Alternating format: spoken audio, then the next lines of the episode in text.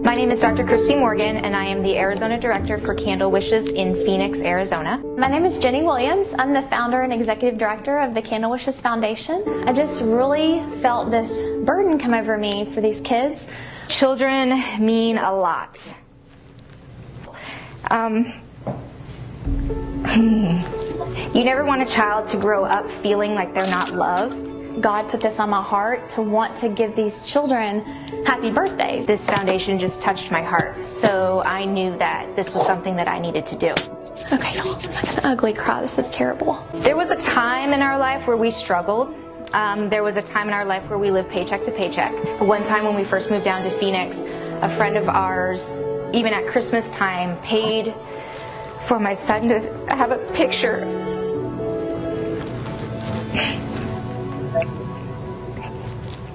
Paid to have a picture of our son sitting on Santa's lap, and I couldn't afford it because we had just moved across the country. And so that's always stuck with me. If you would love to sponsor a child, if you would like to throw a birthday party, if you would like to just volunteer, we need your help. Reach out to us so that we can connect and, um, and make our community a better place.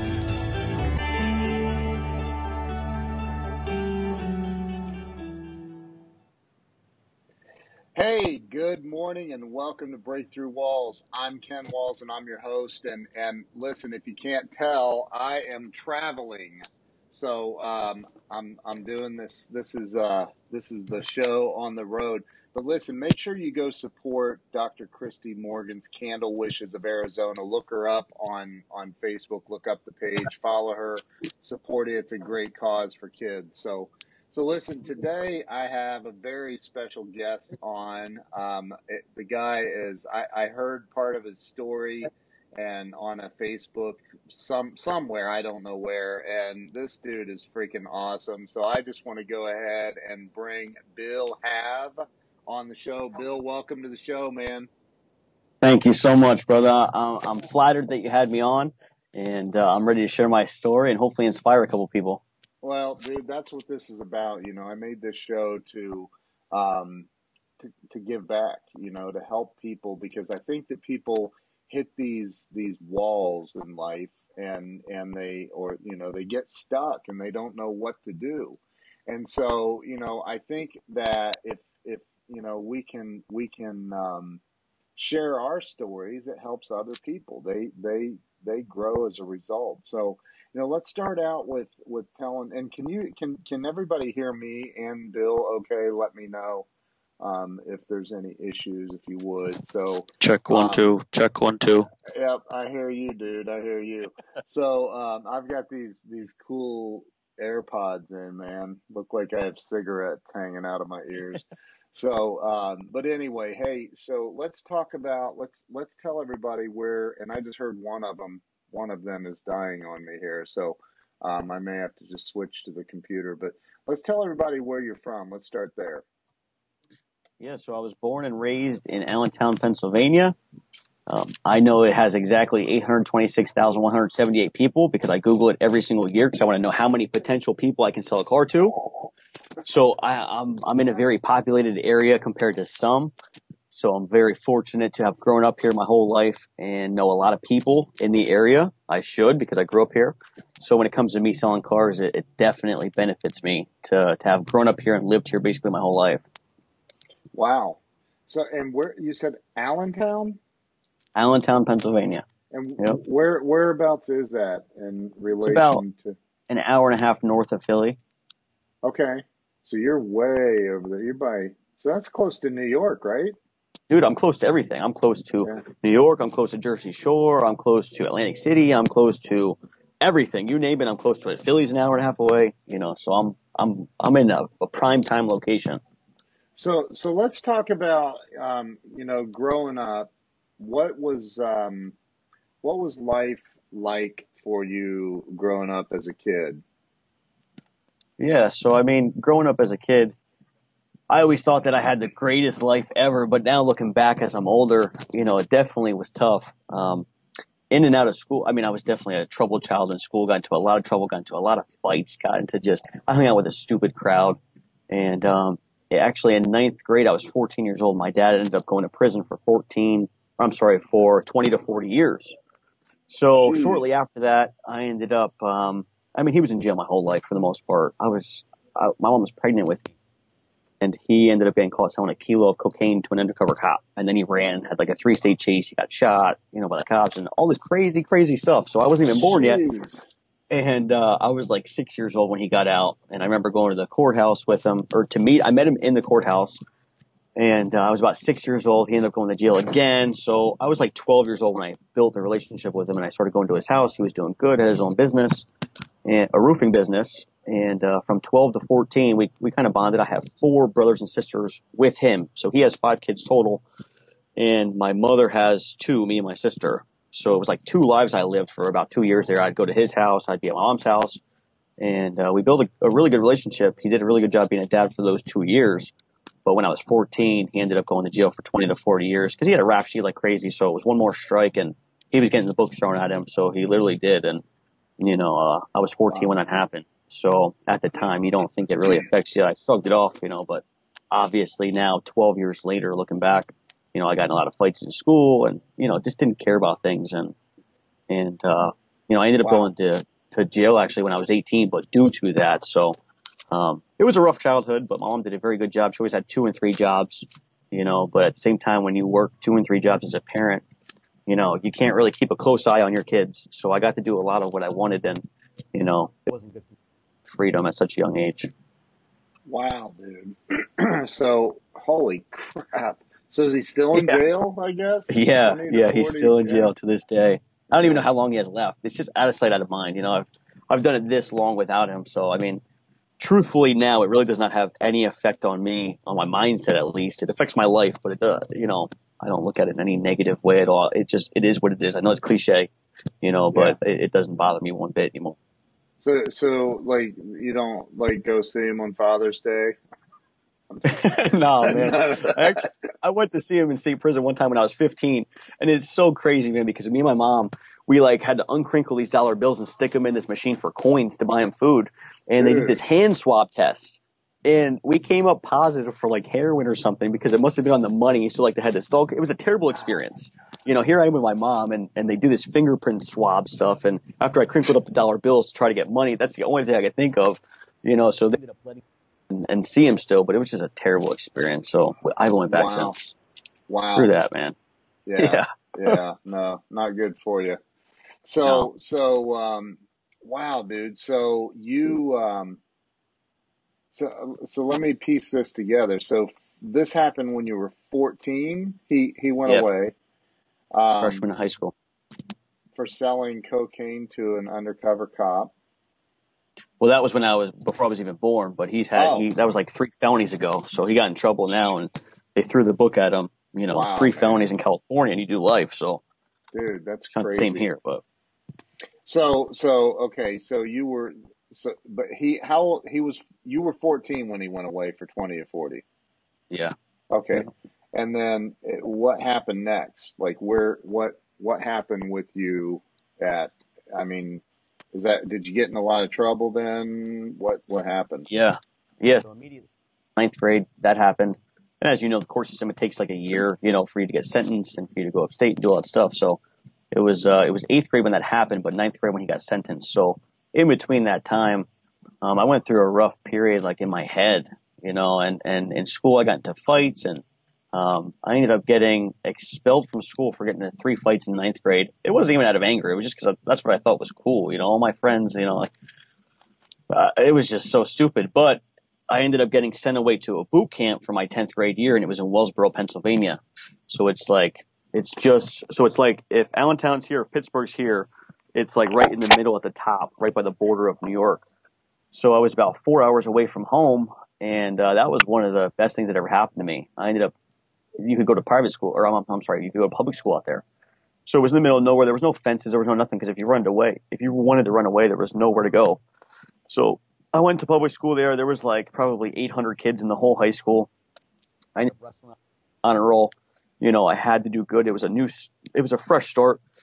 None of my same old friends who got in trouble. You know, I was, I had to be, uh, I was very controlled in the sense, you know, to where I couldn't get in trouble even if I tried to, which was great for me at that time.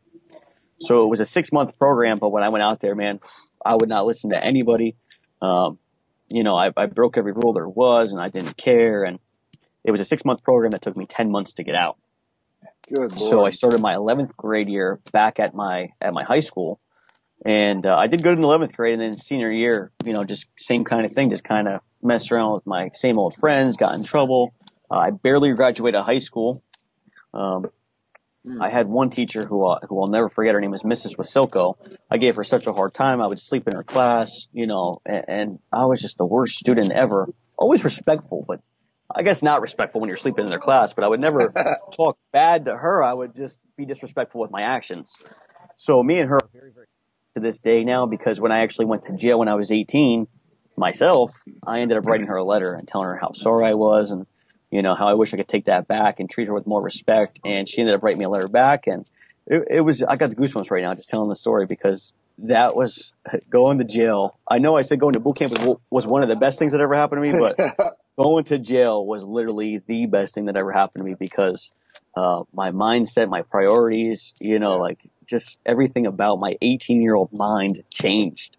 You know, I got out and I was just so appreciative for everything, for like just to smell fresh air and just to be able to call, you know, one of my responsible friends and say, hey, you want to go to the movies, or just anything like that. So it just taught me so, so much. I spent fourteen months in jail at eighteen years old for uh, for selling weed. I thought it was so cool, and, you know, Dude. Um, if, if all my friends were doing something, I wanted to be the one making money off of it. So all my friends smoked weed. So I was like, well, why not, you know, be the guy to make all the money from it? And, uh, look how, look where that got me. That was wow. a hard lesson learned. So, so, oh my God, dude, you spent fourteen months in jail at eighteen dude, years old. I dude. should have been in a college dorm room, and I was in a prison cell with Bubba. It was crazy, man. Oh my God. So, yeah. so, um, wow, man, that's, that's insane. So you, um, but that, but it changed for you while you were in there. Like you had a big yeah. paradigm shift. Yeah, that was, that was huge for me. I mean, because I thought it, it was dude, so cool. It, it, well, I, and I just want to make a point, like the, the recidivism rate is in, incredibly high in this country. Right. So, but you weren't going to be one of them. Mm-mm. You're like, I'm not coming back to this. like, no, no out. way, man. No way. As wow. cool as I thought I was, as as much of a hotshot as I thought I was, I go in the jail as a little eighteen-year-old white boy. Who the hell am I? And, and I learned real quick, you know, that this is not a place where you want to be. This is, I always thought, you know, I can go to jail. Who cares? That's not that bad, you know? And then you go to right. jail and it's like, there's no more mommy. There, there was never a daddy, but there's no more daddy to save me. There's no, nobody can save me. You know, I made my bed, now I have to lay in it, literally. That is insane, man. So, um, did you start, did you start reading any material, anything in, while you were in jail? Did you have any, like, oh yeah. It sounds like you had some time on your hands. Yeah, I had a ton of time on my hands. Um, I probably read a hundred books while I was in there, but the number, my favorite book that stuck out to me was Josh Hamilton's book. I don't know if you're familiar with him. He, uh, he, He last played for the Los Angeles Angels, but when he wrote the book, he played for the Texas Rangers. And, um, you know, he was actually a crackhead, and he lived in a trailer park, and he was the number one draft pick, did all these crazy things, but he persevered and he got through life. And he wrote a book just telling his story. That I, I, I got the goosebumps again, bro, because that book, it was literally the turning point of my life where I read that book and I was like, man, if this guy can do it, you know, so can I. Dude, that's, that's crazy. So, um, what happened when you got out of jail? Let's talk about that. So you were nineteen, right? Yep. Was that, is that right? Yeah. You, you got out of jail when you yeah. were nineteen, almost twenty. Yeah. Yeah. So I got out of jail. I'm almost twenty years old, and, um, I didn't really have a career. I didn't know what I wanted to do. I wanted to own my own roofing company because that's what my dad did. And, you know, he was well on his way to become a millionaire and, and very, very successful, but just couldn't stay out of trouble. So I wanted to kind of follow his footsteps in that sense, minus the trouble.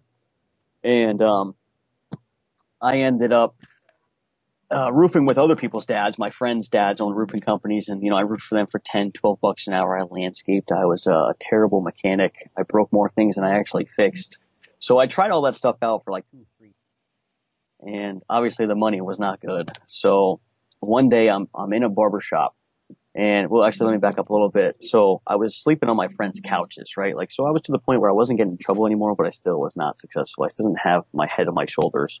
I was making better decisions, but still not good decisions. Right. So um, I had this friend. Her name is Nikki, and uh, we were we were always really good friends. And um, you know, we never liked each other like that, but um, we were friends. I was sleeping on her couch. Like, I'd borrow her car. I was just that loser friend.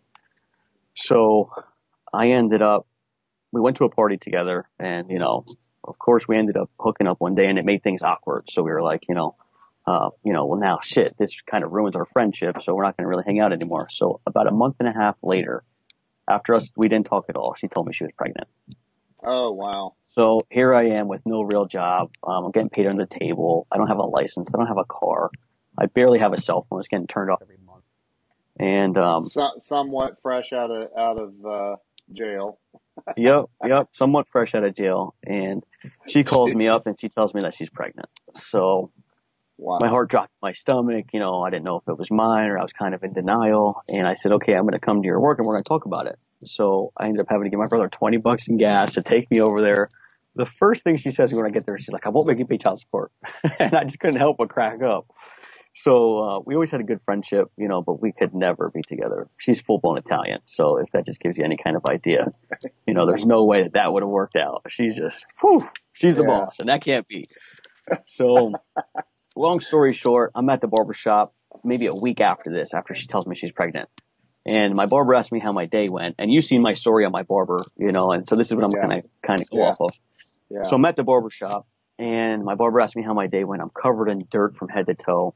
And I'm like, you know, I'm doing good, man. You don't you don't really want to hear my day. It was just a guy getting his hair cut, and that was it. So there was four of us in this barbershop.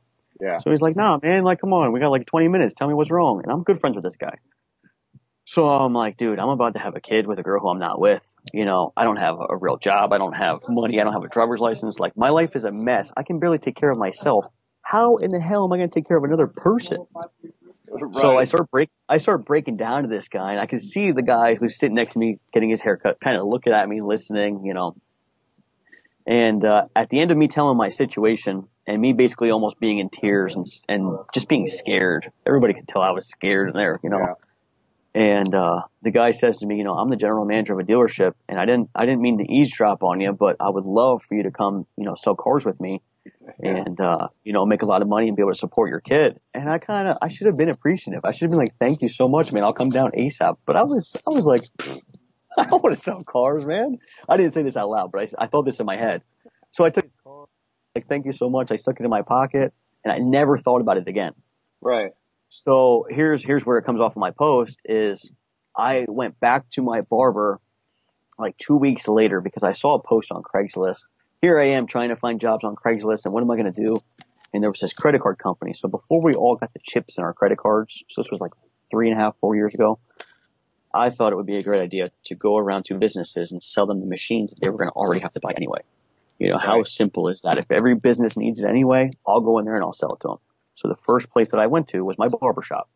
So I go back to Sal, and I wait after he's done with a couple of haircuts. I'm waiting there for like an hour, hour and a half, and finally gives me the time of day, and he's like, all right, Bill, what do you want to talk to me about? So I start to pitch him on this credit card machine.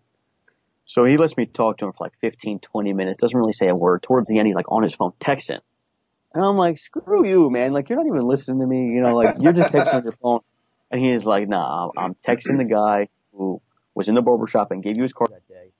And I'm going to have him call me right now. And I was like, I got real mad. I'm like, dude, come on. Like, I don't want to sell cars. I don't even have a car. How am I going to get to work back and forth? I'm borrowing my mom's car right now as we speak. And just had all these excuses, all these shitty excuses. He, yeah. Sal would not let me give him an excuse, though. It was like he would not, I could not come up with an objection that he would not be able to overcome. Everything I threw at this guy, he's like, no, we'll do this. I told him I didn't have gas in my mom's car. He gave me ten dollars for gas.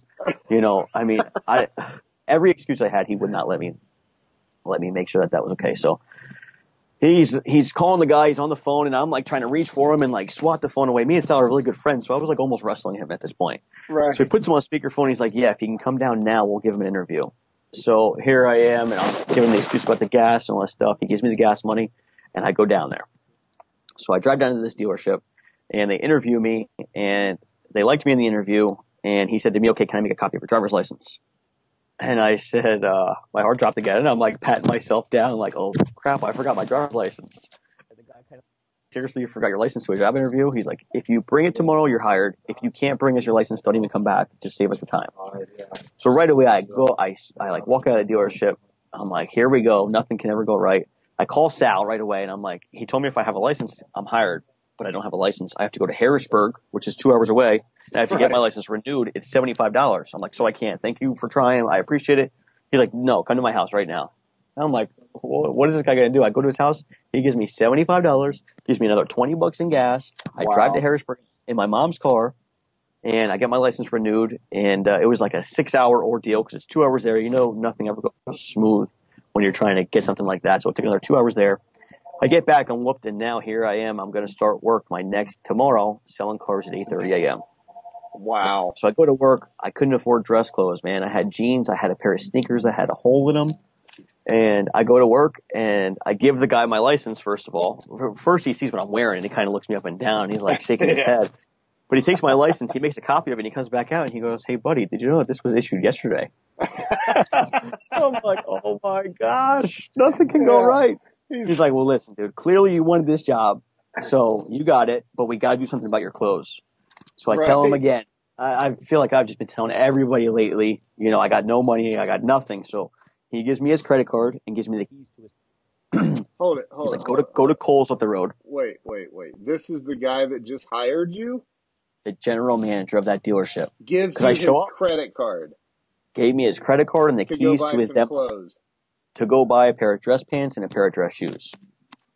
Dude. So I go up the up the road to Kohl's. I get dress shoes and I get a pair of dress pants because I had a button-up shirt.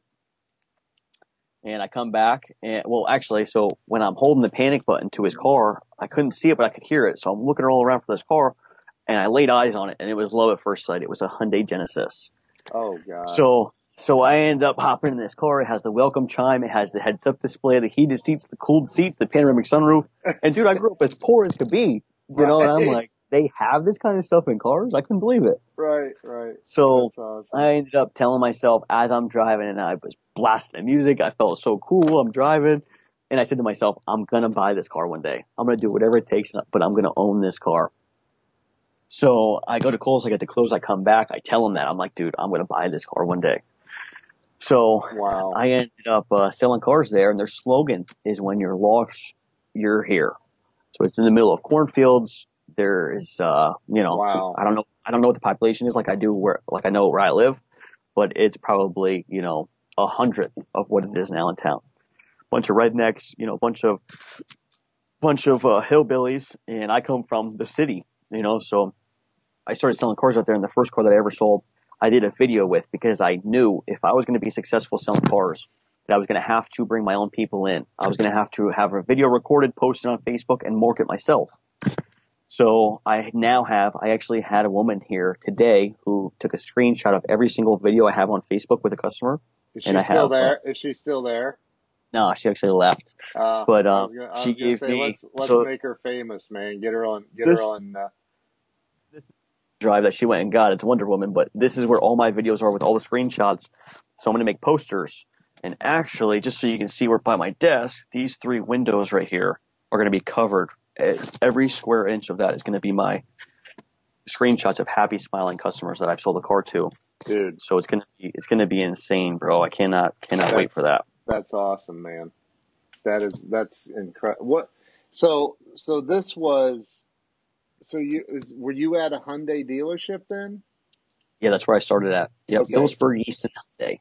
Okay, so that was how long? That was November of two thousand fourteen is when I got into the business. Is when that whole is when I started selling cars. Okay, and and so November, uh, like that was just a couple years ago, dude. like, yeah, yeah, it was. I actually oh got hired God. shortly. So shortly after I get hired, and I'm working hard, and I do videos with customers. I don't have any kids yet. I don't have a girlfriend yet. Um, Nikki is pregnant with my son at the time, but to be honest with you, I didn't know if it was my kid. She swore it was mine, but it was summertime. We were friends. Yeah. You know, I don't hate on her, you know, having fun with other guys. It was what we did that summer. That was just right. the summer of fun. So I didn't know if he was mine or not. So I'm selling cars, and anybody who's watching this who sells cars knows that you cannot do it half-assed. You have to. you have to be obsessed with your craft. That goes for anything, but to be yeah, successful, yeah.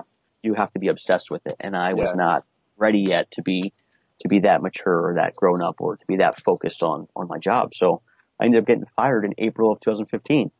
So they loved me, and uh, but they said, you know, Bill, you're coming in hungover, you're calling off, you're coming in late, you're you're you're falling. I fell asleep in one of the Genesis is in the showroom because I was so hungover, like oh, so dude. embarrassing, dude. I was just not ready for it. I was not mature. Um, I didn't have any kids yet, so it was just about me at that time. You know, if I yeah. screwed up, looking back now, if I screwed up and if I was a loser, it only affected me. You know, and not that that's okay, but if you're gonna screw up and and be immature, you know, that's the time. Before you have kids, before you have other people who rely on you. So I'm fired in April, and my son is born in May.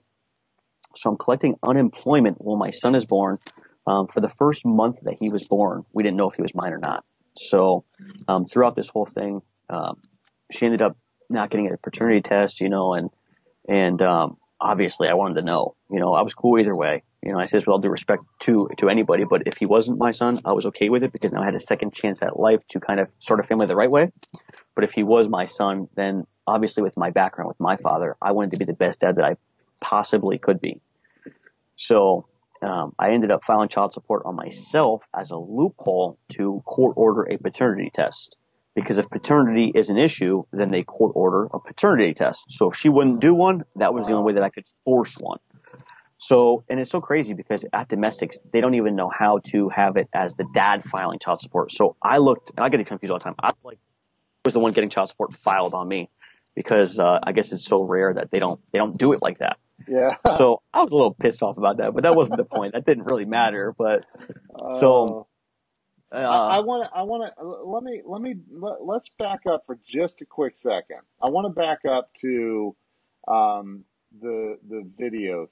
thing that you're you're posting on those windows, and, and let's let's talk about that. I want to expand on that just a little bit. Yeah. So you started selling cars, and the tell me tell me about this because uh, look, I'm transparent as hell. Bill's Bill started talking about it earlier before we went live, and I said, "What are you talking about, dude?" He goes, "You haven't even seen one of my dash cam confession videos or whatever it's called." Dashboard like, Diaries. There you go. I said, no, no, dude. And we've been friends for a while on Facebook. Yeah. Like, dude, there's yeah. so much content, and Facebook controls the algorithm, right? So like, yeah, I, yeah. I haven't for sure. seen it. Well, I'm gonna I'm gonna go check it out. But let's talk about that because I, I wanna yeah. I wanna make some points about that. So what was it you intuitively knew? I gotta I gotta create these these these. these videos. Yeah. So with the slogan being, if you lost your hair, I knew. And just because I shadowed a salesman for two weeks before I sold cars. So right. I saw, you know, I got to just observe and see, you know, how much traffic comes in, how many cars we're selling. And at this franchise, we sold about sixty to seventy cars a month. So, and there was like six or seven sales guys, you know, and once I sold my first car, I mean, I made a lot of money compared to what I would have if I was roofing or landscaping. You know, I couldn't believe it. Right. So literally from the first car that I ever sold, it was a, it was addicting to the point to where I gotta I gotta sell more cars. I gotta do whatever I can to sell cars. So and I was pretty I was pretty popular on social media at the time. You know, while still being a loser, I was pretty active on social. Knew how to use it because I grew up with a phone in front of my face. Yeah. So with Snapchat and with Facebook and with Instagram and with all, I was very active on it. So I thought, okay, I can bring these people who I who I talk to and associate with from there and have them come buy a car for me. Everybody in the world needs a car, so that's why I love selling cars. I don't care how old you are. I don't care what color you are. I don't care what you believe in. I don't care what your religion is. I can sell you what I sell. Right. So that made it very easy for me to market myself on Facebook and to be very active and to kind of control my own destiny. You know, so, I mean, I, it was like, so even before I got fired, they were impressed with my ability to bring people in and, on my own. I wasn't too, too good of a closer. Uh, I don't, I mean, I don't think anybody really is a great closer from the second they come in, but um, I learned it very quickly on how to ask people for their business the right way instead of being that stereotypical car guy. You know, uh, I would, I just learned to flat out say, listen, you you have a problem and you're here because you want me to solve it in some way or fashion. So, you know, what's stopping us from me solving your problem? And when you just simply ask people that question, my career just, you know, it just kind of, at the same time it was taking off, then it crashed and burned to the ground because I wasn't doing what I was supposed to do. Well, but so, you, but you, you know, you started this, this um, dashboard diaries thing. What is that? What do you do with it? So first of all, I want to apologize, because if you don't know what that is, that is absolutely my fault and not your fault. So I apologize for that.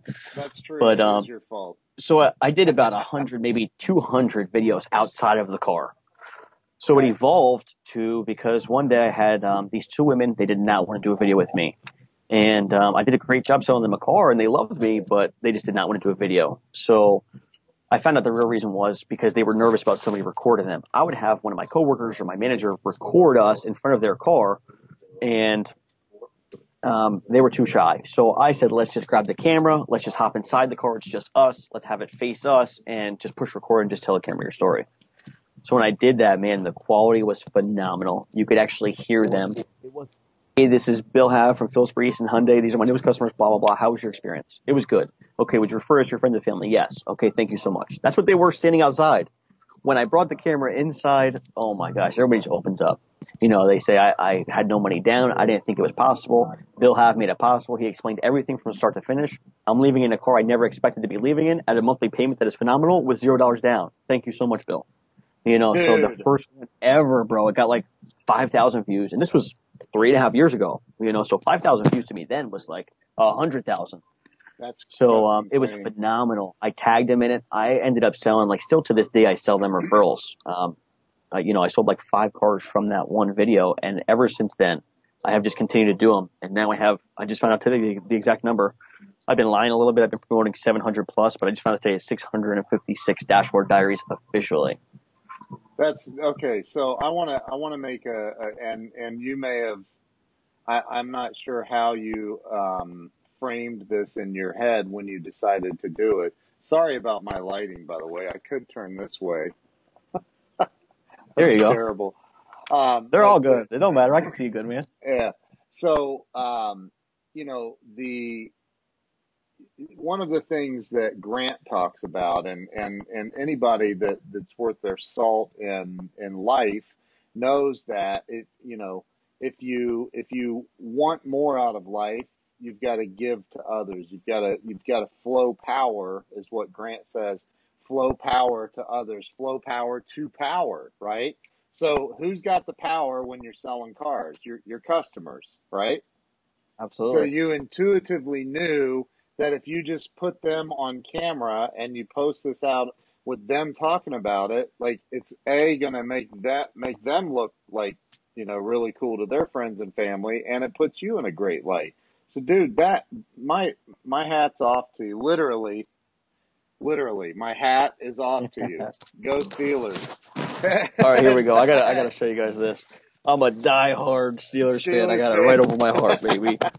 Die hard. So, so, so, so, you know, the, um, so you, you just, you intuitively knew that you, you needed to put your customers in the, in the light, so to speak. And, and dude, that's, that's phenomenal. So, so let's talk about, um, so you've done six hundred and how many? fifty-six, you said? Six? Yeah. Yeah. I mean, it's probably, to be, it's probably well over eight hundred, but those are just the ones that were on Facebook. So she went on my okay. Facebook and went through all the videos and ended up screenshotting all of those. So that's not to mention the ones that I have on my phone that never got edited, that never got posted, people who didn't want me to post it on Facebook, you know, so there's probably well over eight hundred in total, but actually it posted on my Facebook that are documented. Wow. That's incredible, man. And those are people, all those people bought a car from you. Yeah, absolutely. Yep. That's insane, man. That's crazy. And you've only been doing it for a few years. Yeah. Yeah. I mean, four years this November, but I was fired for six months of those. So three and a half years this November is how long I've been selling cars for. That's unbelievable. So tell, tell everybody where you're, where you are now, where you're not at the Hyundai dealership that you got fired from, obviously. Right. Right. Well, they actually brought me back a couple months later after that. So then that, that, so that is when I really consider myself selling cars. That was in August of two thousand fifteen. So April, May, June, July, August. So five months I was fired. They brought me back in August and my son was born now, obviously. So I have a three month old son and I know he's mine now. Um, I was dating Claire and, um, found out she was pregnant that same month in August. I found out I was having a second child. Wow. So that was literally the turning point. I got confused, right? Because I remember the feeling. It was yesterday. Was I said to myself, "Am I allowed to swear on your on your podcast?" Sure. I said to myself, "No more fucking around, Bill. Right. I cannot mess around, and I cannot." Now it doesn't just affect me. If I want to become a loser, if I want to go to jail, if I want to have no money, if I want to have no cell phone, that affects me. But when you have children, it obviously now affects them. And now I had Claire to take care of because she was pregnant and she stopped working immediately. I know that wasn't necessary, but I took pride in that. Yeah. You know, so she stopped working and, and I just worried about the financials. So obviously when you sell cars, if you don't sell cars, you don't make money. You know, and the only way you make a lot of money is if you sell a lot of cars. So yeah. I took it to, I, I took it to the next level, man. And that was when I started, I've given away three cars to three families in need in my life. This year will be my fourth. Every year at Christmas time, I give a car away. I gave away a five thousand dollars car last Christmas that everybody helped me raise. I donated the first fifteen hundred dollars into a GoFundMe account. And um, I reached out to my community and I asked everybody to donate twenty dollars. And I, I could not believe people donated, man. People donated two hundred fifty bucks. Ali Reda donated, the guy who sold the most cars in the entire world. Donated oh, to my wow. to my GoFundMe account. I mean, dude, Glenn dude, Lundy, uh, Sean Hayes. Ali is is the man. I mean, that he really guy is. is he really is, man. Holy crap! So he's so cool and so cool, man. Yeah, I keep telling, I keep saying, I'm not even in the car business, man. But Frank Lopes is is one. He's, I love that dude. He's a good friend of mine. Yeah. And he's, he's like, bro. Dude. Oh yeah, he's he keeps saying, bro. You are in the car business. We've adopted you. Like, whatever, man. So, but like, like, you know, the, um, so you, you, dude, you're killing it. I'm trying to do the math. I mean, that's like eight hundred cars or so that you've sold in three and a half years. That's a lot of cars, man. Yeah. Well, to be honest, I wish that every customer I sold a car to did a video with me, you know, but some get away without doing a video with me. Wow. So I'm, thousand cars. I don't know exactly how many because this is my third store. Uh, my first one was Hyundai, and then when they brought me back, I got recruited by the store right up the road that sold three hundred cars compared to sixty. Uh, so they recruited me. They they promised me to pay for my billboard. They gave me a demo, you know, and things that I was never used to. So right. I I took that offer, and then I started selling a lot of a lot of cars at Honda. That was where I sold thirty-one and a half cars one month with no fresh ups. That was all from Facebook, all referrals, you know. So that was actually last September, and um. This Dude, past for, for, for the the people watching that don't know what an up is, can can you? Yeah, yeah. Sorry. So an up is a customer. Right. So if a customer comes in the lot and they don't, they're not working with anybody, they're not looking for any business specific, specifically, then yeah. that's called a fresh up. You know, so no fresh ups means every car I sold, they came here looking for me. They walked wow. in and said, "I'm here to see Bill Haff." So that's just the power of social media. You know, everybody constantly, all day, every day, man, including myself, is staring at their phone. So yeah. that's where I want to be at. You know, that's yeah. I want to be. I want to be. You know, on there. Uh oh. Hold on. Here we go. My phone hit a button. Oh, you're okay. I still see you. Okay, okay cool. And and hear you. Awesome. So, so um, let me ask you this. And, and, you know, I, I, we have some, some, some big time similarities, except for I didn't barely almost not graduate high school. I actually did not graduate high school. I walked right. out in twelfth grade. I said, they said, you didn't get a biology credit in tenth grade. And I'm like, well, what the hell am I going to need that for in real life? Like, I, that's so like, true. Yeah. I, I, if I would have liked biology, I probably wouldn't have failed the class and I would have gotten the credit. So I don't need it. So let's roll. Yeah. They wouldn't right. do it. So, so, um, but anyway, like, you know, let's talk about, you know, because of all of the, the, the bad decisions I made and the tough choice, the, you know, the, the consequences and the, you know, it's sometimes it's, you know, when somebody starts crying about how they can't do this or they have a negative attitude or like, I don't have empathy sometimes for like, do you find yourself like going, dude, just man up and freaking figure it out. Like get to work. Do you ever feel like yeah. that? Yeah. I mean, now that I got promoted a couple months ago to be a floor manager here, I mean, so I'm in charge yeah. of all the sales guys. And I'm still selling cars. Yeah. So as of recently, especially, man, especially because I try to give them my advice and tell them what to do. And then there's excuses of, you know, well, I can't do this because of this, you know, and it's yeah. just like, come on, bro. You want to hear what I had to do in order to get in the car business and to actually be successful at it, you right. know, so right. it's kind of cool. It's cool to be on the other side of that. Yeah, it definitely. I mean, I've never sold cars, but like it, it amazes me that there are actually salespeople sitting in dealerships all across the world waiting on people to walk in. Especially with what we have nowadays. Like, dude, what? It's hard like, to go, believe. Go stand on the corner and freaking jump in front of a crappy car and say, "Hey, come here. I got to talk yeah. to you about something, man." Like, like I don't know. Like, yeah. it's, you know, get attention. Spin a sign.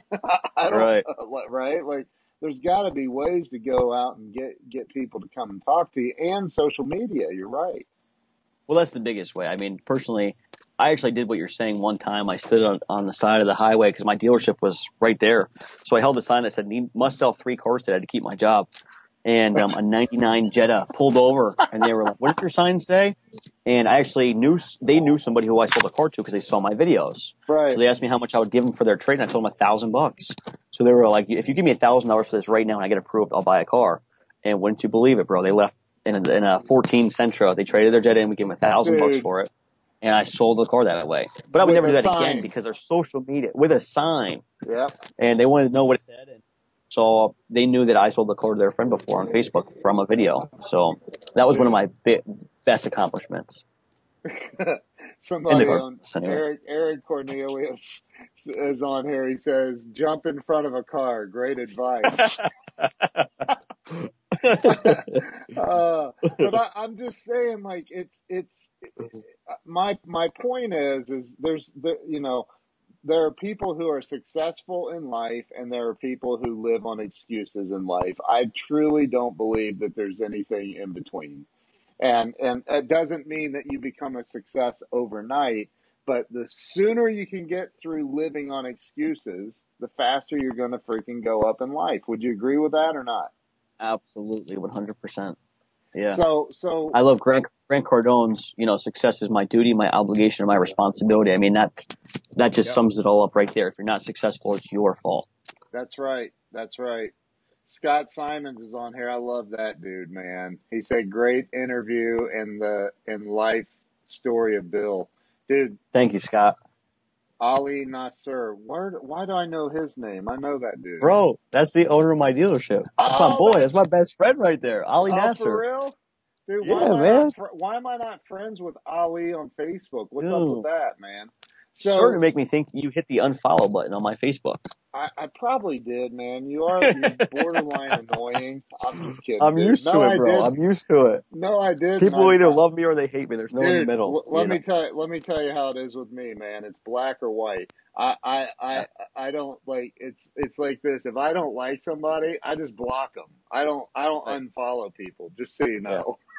Well, I unfollow people if they're not because it would cost me too much money if I unfriended everybody. I'm in the business to sell cars to referrals, yeah. so I don't want them to see that I unfriended them. So the unfollow yeah. button is my favorite button out there because if they're negative, if they're just day, if they're just you know posting yeah. stupid things all day, I don't got time for that. Man, my Facebook no. feed is like a like a, my college. You know, I'm That's seeing right. guys like you on my news feed. I'm seeing guys like you know Anthony Alagona on my news feed who are motivational. I'm seeing guys like yeah. Frank Lopes. I'm seeing guys like Ali Reda. I'm seeing yeah. those kind of people on my Facebook. I don't got time for people who are, you know, that's it, dude. Bitching about stupid no, shit. So, no, no.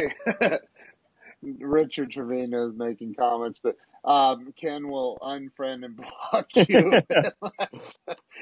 But dude, I, I'm not like look. I, I um I took you know I started learning about this this stuff from Grant about no negativity. And and yeah. and clearing people out of your life that are that are holding you back. And so I, I took it to heart. And when, when I see somebody, especially if somebody comes at me with anything, like, dude, you're gone. Like I, I don't yeah. you can be my dad. I don't care. You're out. Right. I don't care who it is. Like you know. So and and so I want to talk about like, you know, when you see people that are stuck. You've been there. I've been there. We've all been there. What do you think, in your opinion, is the number one thing that keeps people stuck in life? That's a good question, man. Uh, when you asked me that, the first thing that comes to my mind is it was my birthday. My birthday is March twentieth, and this was four or five years ago. And I remember I was just so down on myself on my birthday because I had I felt like I had nobody, no friends, no family. I didn't get a birthday text. I didn't get a birthday call. I didn't get any presents, you know. So what kept me stuck was feeling like personally was that I was all alone, that I had nobody. So when I started going to work every day and started becoming responsible, and then I started to have work friends, and then I started to have customers, and then I started to have like a, a team of people, like a support group, that to me is really got me my funk, and, and you all the company you keep, you know. So to answer your question, I would say what keeps people in a funk is not hanging out with people who are successful or who are, you know, go-getters, or people who are going to, you know, lift you up and, and not hang out with you and tell you that's a good idea when they know it's not. That's what got me out of it, was being around successful people and people like taking me under their wing and saying, Bill, like this is, this is what you got to do to be successful, you know. And honestly, having my son Julian too, I mean, that was, that was huge for me. So I don't know but, if I would have. I mean, let, let's just be real though, dude. I mean, you, you were in jail for fourteen months at eighteen years old. And yeah. and I know that you saw people in there that had kids at home that, that Plenty. really didn't yeah. give a, sh- a crap about them, right? So those, yeah. those like, there are people that, that, yeah, they have kids, but that's not the motivation, you know? And maybe it is a motivator for you, um, and, right. as it is for me, but at the end of the day, it's right. something deeper than that. And, and you know, yeah. uh, I think that, it, like, if somebody came to you and said, dude, look, here's the deal. Uh, uh, my electric's getting shut off tomorrow. Um, my car was repoed last week. Uh, my business is in a spiral, uh, or my whatever. Like, they're stuck. What are you going to say to that person that's going to motivate them, that's going to get them out of that place and into – because, again, you can help them financially, but that isn't necessarily the answer either. Right. Yeah, so one of my favorite sayings is from fifty cent, and he says, joy wouldn't feel so good if it wasn't for pain. So, I mean, it wouldn't feel like my story would not be so good if I was, you know, if I didn't have any struggles in life. So what I would tell them is that it becomes addictive to be to to do good. It's like going to the gym, or it's like saving money.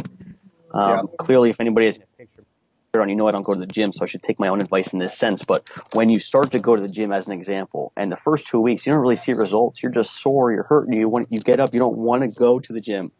But as soon as you start to see results, you start to see your abs a little bit chiseled, you know, then it becomes addictive. Or when you're saving money and you have no money saved, you save that first thousand or two thousand dollars. It's not that much money, but then you see three thousand, four thousand, five thousand. It becomes addictive. So right now, if I'm talking to you and you're down in the dumps and your car's about to get repoed, I'm going to tell you, the, these next couple weeks, couple months are going to suck. They're not going to be fun. But joy wouldn't feel so good if it wasn't for pain, because in three months or four months from now, when you see that you got yourself out of this hole, it's going to become addictive. Yeah. So what you need to do is you need to suck it up, do whatever it takes to to work, do jobs you don't want to do, be comfortable with being uncomfortable, get that taken care of, and it becomes addictive, and you will become successful as long as you stay with that mindset and you hang out with people who are going to support you, who are going to help you, who are going to uplift you, and and know that, you know, they got your back. Because that meant a lot to me, was other people having my back.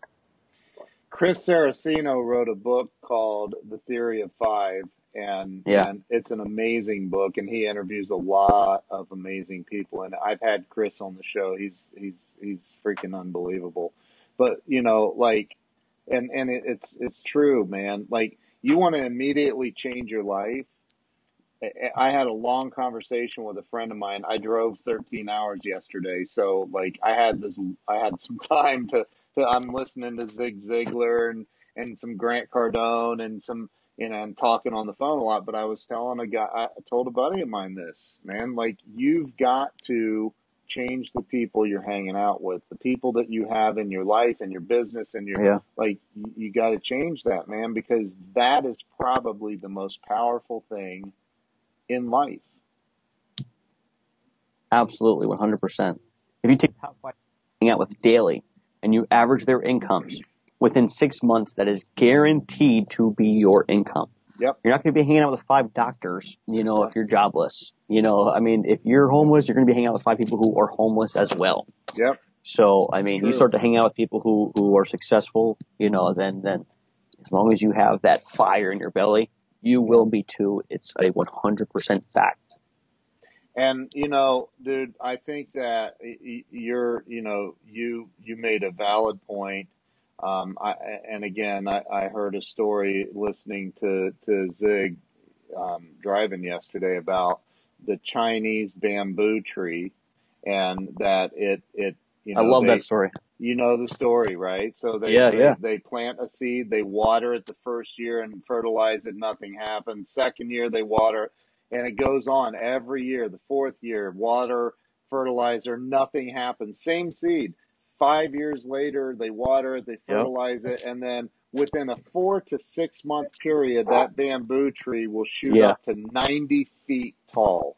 So like, It's it's yeah. it's crazy, man, and and people. You Such know, a people, great analogy. It really is, man, because you know yeah. people people do that. I've done it. You've done it. You know, where you're like, yeah. dude, I just put in freaking three weeks of hard work at the dealership, and nothing's happening. Why why is this Ali Reda guy making the all the news, and and he's the rock star? I should be the rock star. What the hell, right? So you walk around yeah. feeling entitled.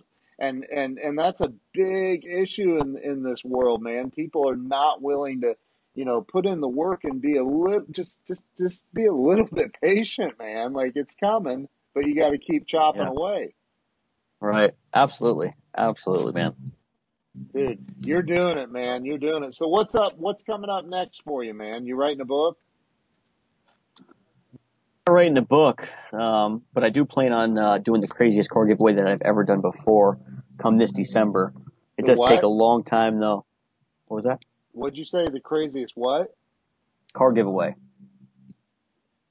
Ferrari. So I've given away three cars before in, in my lifetime. The first car that I gave away was my personal car. I was driving to work, and I'm, I had like a forty-five minute drive, and I'm like, what can I do, man, to like become the most known trusted vehicle advisor ever? Wow. And I was like, dude, if I give away a car, that would be pretty crazy. So then I'm like, well, shit, I don't have the money to give away a car. You know, I can barely afford my, the ramen noodles that I'm eating now. And I was wow. like, I'm going to give away my car. So I give away my personal car. And me and my fiance now, she wasn't my fiance at the time, but uh, we shared a car then for a couple months until I was able to buy buy another car. Dude, that's and, awesome, uh, man. You know, now four years later, here I am driving a Genesis. So I, I don't know if I even told you that, but the car that I drive right now is the same exact car that he gave me to to go to Kohl's because it was a demo. Dude. So I ended up buying that car with ten thousand miles on it, and my car payment is outrageous, you know, but uh, that's another another thing, too, that makes me not lazy and makes me have to come to work or call that person when I don't want to call them is because I have an astronomical car payment every month. But pressure equals prosperity. It you know, does. So when you have pressure and when you have bills and you have a family to support, there's no more, hey, boss, I don't feel like coming to work today. Or, you know, hey, uh, I don't feel like calling that person. No, now you have to. There's no choice. I mean, there is a choice. You could either, yeah. you know, take a nosedive straight into the ground when it comes to your career, or you can, you know, man up and, and do what it takes to be able to support your family and to have the nice things that you want in life. But that was a cool feeling, man. When I went to Honda, three months later, I was able to go back to Hyundai where I left and yeah. buy his demo that was parked. So that was that was an awesome feeling. And real quick and that, before we end up, real quick before we end up getting off of here, I'm sure some people are wondering how I went from Hyundai to AutoProof now, uh, but I came here on February first, and um, it was a lot different than what it is now. And the guy who you didn't know who he was, Ali Nasser, yeah. he is the owner of the dealership, and uh, he's twenty-seven years old, man, and he's he's self-made, Dude, you know. So that awesome. guy that guy inspires me every day, and I'm twenty-six, so we were wow. uh, a match made in heaven. So as of February first until now. You know, that's why you see so much drastic change, you know, that's in our awesome, dealership. Dude. Not not you because you want to follow me on Facebook, but for everybody else who's watching here, yeah. who's seeing the drastic changes from February until dude, now, I'm, man. It's I'm, been I'm, a, I'm about to unfollow you. Keep that up. I'm just playing. No, I just blocked you, man. Thanks for being on the show. You're blocked. I'm kidding. Dude. So, so please don't like, do that. You know, I, I got to tell you, though, like you said, oh, my car payment's astronomical, but like, you know, Jim Ziegler was on the show, and Jim is a legend in the car business. And and I heard him on Lisa Copeland's show, and and Jim Jim said, uh, Jim, you know, he made a statement that I was like, dude, he's one thousand percent right. He said, you can sell your way out of anything. You can sell your way out of anything. You got a high car payment. You got what? You can. I used to tell all my salespeople when I'd hire them, like, dude, you want to know what'll motivate the crap out of you? Go get a go get a, uh, a Mercedes. Go get a go get something that's way out of your price range, man. So you can go like it'll yeah. it'll force you, or it'll destroy you. One of the two. But hey, right, right, right. You got, but yeah. you can sell your way out of anything, Jim Ziegler, man, and that's so true. Yeah, man, absolutely. So true. Well, dude, so so you've got um you've got some some real. So you got a big giveaway coming in December. Yeah, you're giving away yeah, five biggest, cars. It's going to be the biggest car giveaway ever. Um, I can't give away five cars, maybe two. Uh, wow. I still have to. Still have to. Wrinkles with Ali, but we have a, a crazy plan in place um, because when he actually brought me on board, so I left Phil's Breeze and Honda where I was, you know, selling twenty-five, thirty cars a month on my own there and had it made. Yeah. Um, I ended up leaving there to come to an independent dealership where their store record was sixty-eight cars or sixty-three cars in one month. Yeah. So last month we sold eighty-three cars. Or I'm sorry, not last month. The month before we sold eighty-three cars my fifth month here. Wow. So that was like a, a twenty-three percent increase or whatever the real numbers are. But, I mean, we're going to be doing some big things. But part of how he got me to leave there to come here was because of him, first and foremost, as the owner. Yeah. But then he also threw in um, a sign-on bonus and a marketing budget. So not many That's people awesome. I know, man, would, would be willing to invest in, in their salesman like that, you know. Yeah. And he's just the greatest guy you'll ever meet. But he invested in me, and uh, he gave me a marketing budget. So that's how I got the billboard. That's how I got the videographer. That's how I got all of these things to be able to help me sell as many cars. But I have a, a nice chunk of that budget saved for the car giveaway. So I'm going to use some of his marketing money. I'm going to match it with my own money. And then I'm going to ask the community to help me out and, and continue to donate. So I mean, That's my awesome, goal is, is crazy. It's it's, it's a ten thousand dollars car is my goal. Yeah. You know, something that would take a family who walks to the grocery store and walks back with groceries in the wintertime, you know, to give yeah. them the nicest car they've ever owned is, is my goal. That's awesome. But maybe bro. two, maybe two five thousand dollars cars, you know, so That's we don't awesome. know what yet, but it's going to be cool.